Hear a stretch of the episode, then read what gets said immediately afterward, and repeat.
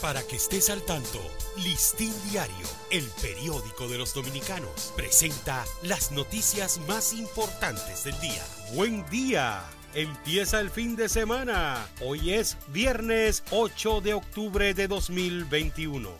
Niños son las víctimas colaterales de una inmigración desbordada.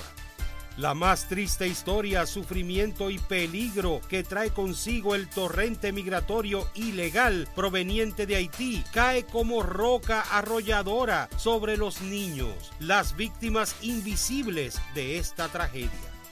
Especialistas preocupados por desmonte de restricciones cuando aumentan casos del COVID-19. El Colegio Médico Dominicano CMD y la Sociedad Dominicana de Infectología les preocupa el anuncio del Poder Ejecutivo de desmontar a partir del próximo lunes las restricciones de movilidad de la población porque se hace justo cuando el virus del COVID-19 está registrando un incremento en sus indicadores de nuevos casos, positividad y hospitalización.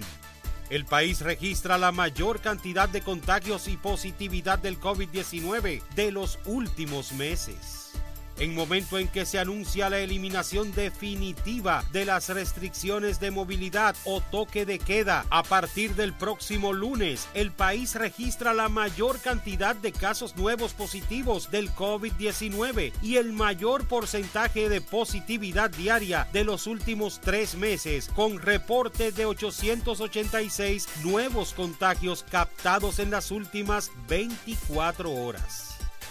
Se disparan los casos de coronavirus en el Hospital Moscoso Puello.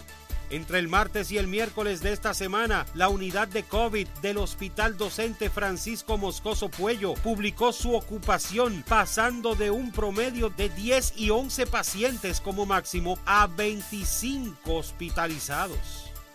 La unidad de custodia tiene registrados 940 bienes inmuebles, incluyendo los de los casos Coral y Pulpo.